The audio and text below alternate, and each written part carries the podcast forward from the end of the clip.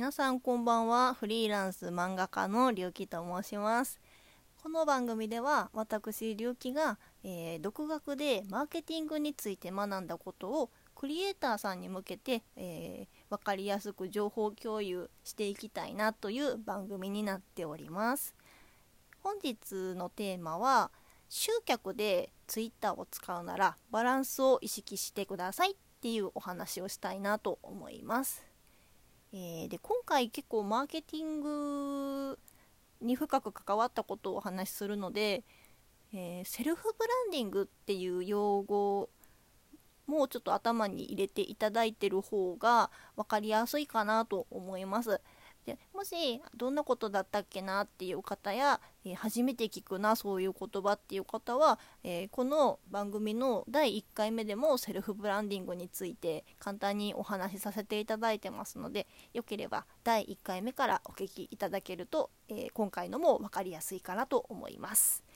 でまた、えー、Twitter つながりで以前体験コーチングにご参加いただいた方々もすでに終わっている方も今回のお話は復習にもなるかなと思いますのでもしお時間許されるようであれば是非最後まで聞いていただけたらなと思います。よろしくお願いします、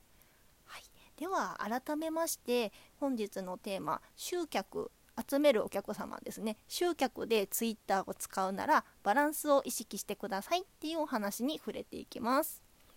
で今回この集客っていうのが、まあ、集客もいろんな意味があるんですけど、えー、まあ、単純にお客さんを集めるっていうことなんで例えば商品販売につなげるためのお客様であったり、えー、あなた自身のファンを、えー、集めるためのことであったりあとはもう単純に Twitter のフォロワーですね。フォロワーさんを増やすために、えのことを触れたいなと思います。でこの Twitter を使う目的を何なのかっていうのをまず明確化することをお勧めします。集客で Twitter を使うにはまず目的を明確化することこれがすごく重要になってきます。でこの目的というのは、まあ、ゴールですね何のために Twitter を使って、まあ、フォロワーを増やしたいのかでツイッターでフォロワー数を集めることで何がどうなるのかっていうのを自分の中で明確化してください。そうすることによって、えー、ツイッターの先にある目的、えー、あなたが目標としていることを叶えやすくなります。でここで目的が分かったら次はそのツイッターですね。重要なツイッターの発信方法。発信する内容を決める、まあ、それをすることによってフォロワーを増やします。というふうになりますね。でこの発信内容なんですが、えー、ほとんどの方に私共通してお伝えしてるのがテーマを3つ決めてください。というふうにおつ、えー、お伝えさせてもらってます。で、えー、このテーマっていうのが、え発信することについてなんですけど例えば1つ目が活動や宣伝ツイート。これは主にその目的ゴールのための宣伝、えー、それまでに活動している内容。まあ、同人誌だったら原稿を書いてますよとかイラスト集だったらこういうテーマでイラスト描こうと思ってるって資料を集めてるっていうようなことを、えー、発信していくんですね。それが1つ目ですね。で2と3はだいたいご自分のことを発信してくださいっていうふうに私はお伝えさせてもらってます。でこれは、えー、先ほど言っていたセルフブランディングにつながることになっています。で、まあ、テーマを決めていただいたらあとはその全体の123の割合を決めていただきます。でここではちょっと例えで決めさせてもらうんですけど1番活動や宣伝ツイートについては7割で、えー、あと2番と3番については2割1割というふうに全体を通しての割合を決めていただきます。でここでなんでこんな風にあらかじめ Twitter を運用するためにたかだか Twitter ですね。たかだか Twitter を運用するために目的と割合を決めないといけないのか。ここを疑問に思う方もいらっしゃると思います。それはもう単純で、えー、どんなことをツイートしているアカウントなのかをフォローするかもしれない人にどれだけ早く認識してもらえるかっていうのが重要になってくるからなんですね。だからそのフォローしてくれる人にとって自分が気になる内容なのか自分がこのまま見届けたいツイートなのか、えー、アカウントなのかっていうのを即時に認識させるっていうことが大事になってきます。なので、まあ、連続でダラダラとしたつぶやき疲れたとか今日はこんなことがあったっていうのを永遠と語っているようなアカウントだったらただの日記になってしまうので誰も興味ないですよねそういうのなんて。あなた誰やねんってなっちゃうんで。あとは宣伝だけっていうのもちょっと厳しいですよね。今日何、えー、今度のイベントで何々を販売しますとかこういう販売を始めましたっていうだけだったらふーんって終わってしまうんであのそれはなぜかっていうとどういった人が販売してるのかっていうのは一切わからないからですね。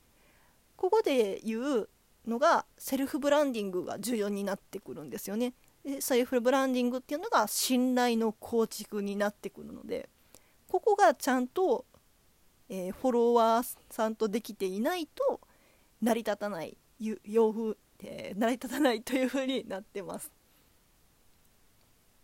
なので改めて、まあ、どんなことをツイートしているアカウントなのかをどれだけ早く認識してもらえるのかが大事だっていうことを今お話ししたんですけど例えば、まあ、イラストであったり漫画のサンプルを、まあ、ツイートで発表するっていうことをした時に気になる人はそのままツイートをタップして、えー、アイコンをタップします。ってなるとそこで次に行くのは、まあ、フォローするためにまず見るのがプロフィール欄を見るんですよね。でこのプロフィール欄にこのアカウントがどんなことをツイートする、えー、どんなことを発信するアカウントなのかっていうのもいち早く伝えるっていうことが重要になってきます。じゃあそのどんなアカウントなのかを分かりやすく伝えるプロフィールっていうのはどう書くのかというと先ほど言っていた目的と割合これさえ決まっていれば簡単にプロフィール欄も埋めることができますなのでタイトルに戻りまして集客で、えー、フォロワー数を増やしたいので増やしたくて Twitter を使うのであれば、えー、全てにおいてバランスを意識する。またそのツイッターを使うため何のために使っているのかっていうのを意識するために目的イコールゴールをしっかりと考えておく。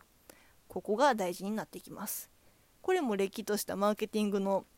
えー、戦略みたいなものですね。につながってくるのでぜひぜひあのこういうの考えたことがないなっていう方は一度今の手順で考えてみてください。なかなか面白いと思います。でまたそういったのを意識して発信していくと、えー、必ず新たなフォロワーさんっていうのも増えてくるし、えー、交流数っていうのもこう、えー、まあの人との交流ですね。交流っていうのもすごい変わってきます。でこの交流をいかに大事にできるかでフォロワーさんとの親密度っていうのが上がってきて、えー、商品を確実に販売することにつなげることが可能です。はい、結構ねいろいろとつながってくるんですよねこういう一つ一つの行動っていうのが。でねちょっとね時間が短いんで全て語れないんですけどあの一応注意事項を言っておくとフォロワー数さえ増やせばその商品っていうのは確実に売れるのかっていうとそうじゃないんですよね。これもまたセルフブランディングっていうのをしっかり確立できているかできていないかで、えー、販売数っていうのもまた左右しますなのでもう本当に気をつけてほしいのはフォロワー数イコール販売数が成り立つとは絶対に思わないでくださいなのでね、まあ、こういう Twitter 運用法の型をつかみつつセルフブランディングもしっかり組み立てつつっていうのをやっていって初めて、えー、ご自分のあなたのセルフブランディングっていうのがしっかりと成り立って収益にもしっかりつながっていくっていう風になってるんですよね。うまいことなってますよねこういうのってね。でまあ今回お話ししたのはあくまで一例なんですよね。なのでクリエイターさんってすごいさまざまな発想であったりとか、うん、やり方っていうのがあるのでこのやり方が、まあ、例えばお試しいただいて全然できなかったっていう場合もじゃあ自分にはこのやり方無理だわって諦めるんじゃなくってこの方をもとにちょっと違ったやり方を試すっていうことをぜひやってほしいんですよね。絶対何かしら合うやり方っていうのはあるはずなんで、まあ、ただもしそれが一人で考えるのは難しいっていう場合は誰か第三者とお話ししながら決めていくっていうのはすごい大事だと思います。まあ、なのでねあのちょっと私事なんですけど私自身がそういったお手伝いができる、うん、職業になれたらなって職業に就けたらなっていうふうに今ちょっと勉強中なんですけどまた後々あのいろんな方のお手伝いができるように頑張っていきたいなと思います。はいでは12分短いですね、えー、今回は集客で Twitter を使うならバランスを意識するこちらについてお話しさせていただきました。はい、では長々とありがとうございました。また次回があればよろしくお願いいたします。それではフリーランスりゆきでした。失礼いたします。